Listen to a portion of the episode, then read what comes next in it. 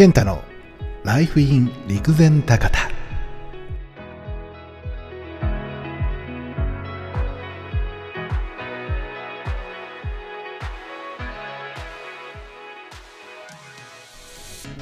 さあ始まりました。ライフイン陸前高田第3回の放送です。今日はですねもう陸前高田でそして岩手でですね暮らすようになって一番最初に食らった岩手の洗礼の話をねちょっとしたいと思ってます。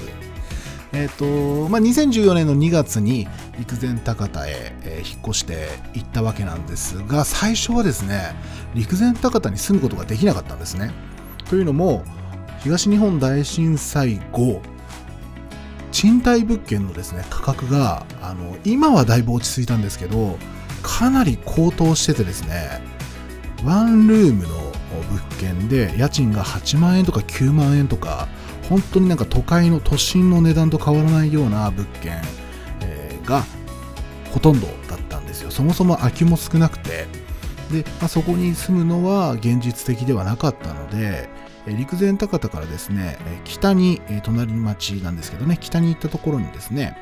え岩手県気仙郡住田町というところがありましてでたまたまその知り合いのつてでですねそこの世田舞という地域があるあの世田谷の世田に米と書いて世田舞という地域があるんですがそこの小学校の教員用の住宅が空いてるからそこ住んでいいよと。でそれもですねたまたまあのその後です。今はもう完全に道路になってるですが当時その道路の拡幅工事のために取り壊しの決まっている物件だったので格安それもすごい格安でしたね。5000円とかだったかな月。月5000円とかでその2月から5月までの期間限定ゴールデンウィーク明けぐらいまで借りてたのかな。2月から、え、ゴールデンウィーク明けまでだから3ヶ月ぐらいですかね。住田町に住んでたんですよ。でえ、っとまあ住んだらまずとりあえず、まあ、引っ越しの荷物は届くからそれは開封しますわな。で日常生活に必要なまあご飯だとか、まあ、調味料だとかを買い出しにまず行きました。で住田町には唯一ですねあのスーパーがあって八丁屋っていうスーパーなんですけどそこでね調味料買ったらねあの多分見知らぬそれはあの田舎なんでねみんな知ってる顔じゃないですか。で多分あのこの人知らない人だなってレジのおばちゃんも思ったと思うんですけど あの調味料買ってるのを見てそのおばちゃんが俺あのあら今夜のおかずは塩かいって言ってきたんですよね。びっくりして。そもそもほら僕は東京生まれ東京育ちなんですけど東京でねレジの人がそうやって話しかけてくるってないからめちゃめちゃびっくりしてあはい。え？みたいな。そういうね反応しかできなかったことを覚えています。まあこれはねまだ可愛い方ですよ。であの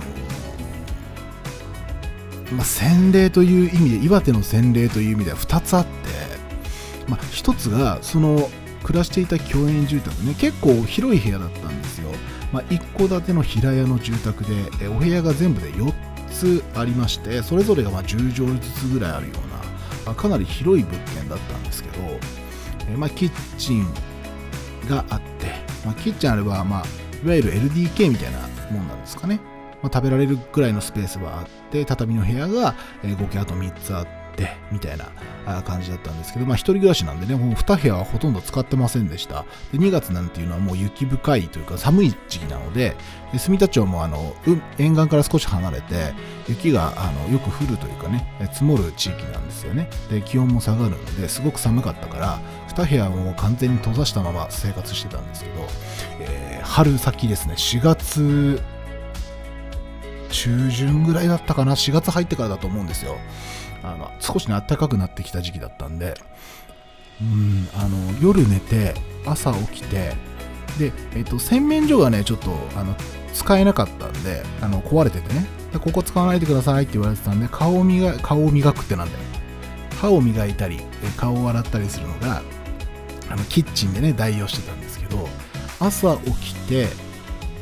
さあ顔を洗って歯を磨いてご飯を食べて出勤だってなった時にですねなんか顔にめちゃめちゃクモの巣かかったんですよ僕目悪いんで、メガネ外したままよく朝、あの、顔洗ったりするんですけど、うわ、なんだこれ、クモの巣。え？っと思って、慌ててメガネかけたら、そのキッチン中がね、クモの巣だらけになってたんですよね。夜寝た時はそんなことなかったんですよ。朝起きたら、キッチン中がクモの巣だらけになってて、でね、おびただしい量のクモの子供たちですね。あいつらがね、ブワーってなってて、これは焦りましたね。雲苦手じゃないんで、別にね、雲は苦手じゃないんで、むしろあの子たち液中と言われる、あの、いい奴らなんでね、雲好きなんですけど、さすがにビビりまして、おこれが雲のこちらすってやつかなんて言ってる余裕もなく あの、うわ、慌てて雲の巣取って、とりあえずその、どうしようか悩んで悩んで、でも、とりあえずその出せるだけ外に雲たち出して、で残ってしまってどうしようもない子たちはちょっと申し訳ないけれどもこう処分して処理して、うん、いやであの殺虫剤とかも別に持ってないですからね。いやこれはちょっと焦りましたよね、まあ、東京で暮らしててももしかしたらあるのかもしれないですけど、まあ、平屋の一角でかなり古い住宅だったんでね。結構その隙間風というか外からのあの、まあ、いい感じに風が入ってくるんですよ。多分あの虫とかもね入ってきやすいとは思うんだ。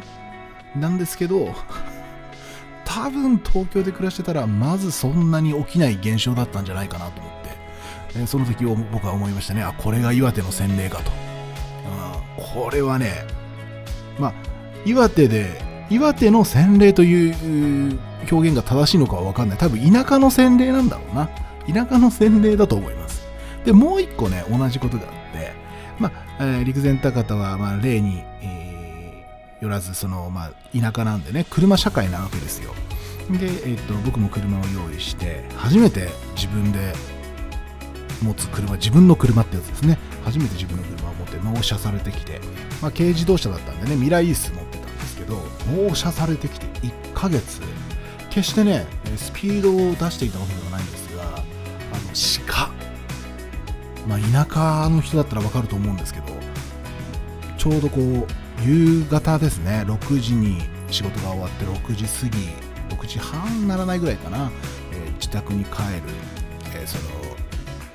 車でですね、え、進行方向から右手側からですね、反対車線の、えさらに奥側から鹿が飛び出してきて、まあ、引いてしまったんですよね。かなりの大事故で、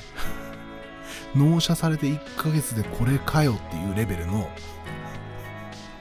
あの、事故を食らってしまって、こればっかりはね、雲だったらね、さすがにちょっと東京でもあるんじゃないかなと思うんですけど、鹿は引かなかったな、東京で暮らしてたら。うーん、と思いましたね。で、えー、その時もね、結構まあ、あの、心臓はバクバクでした。本当に大きな事故初めてだったんで、で、しかもね、目の前でそのまま、あの、衝撃で倒れて、えそのままそこで亡くなってしまったので、で、鹿をね、あの、引いてしまって、まずまず警察、うん、それから、えっと、陸前高田市の方ですね、えっと、その、亡くなった鹿の死骸を、えっと、まあ、処分してくれるんで、市の方にも連絡をして、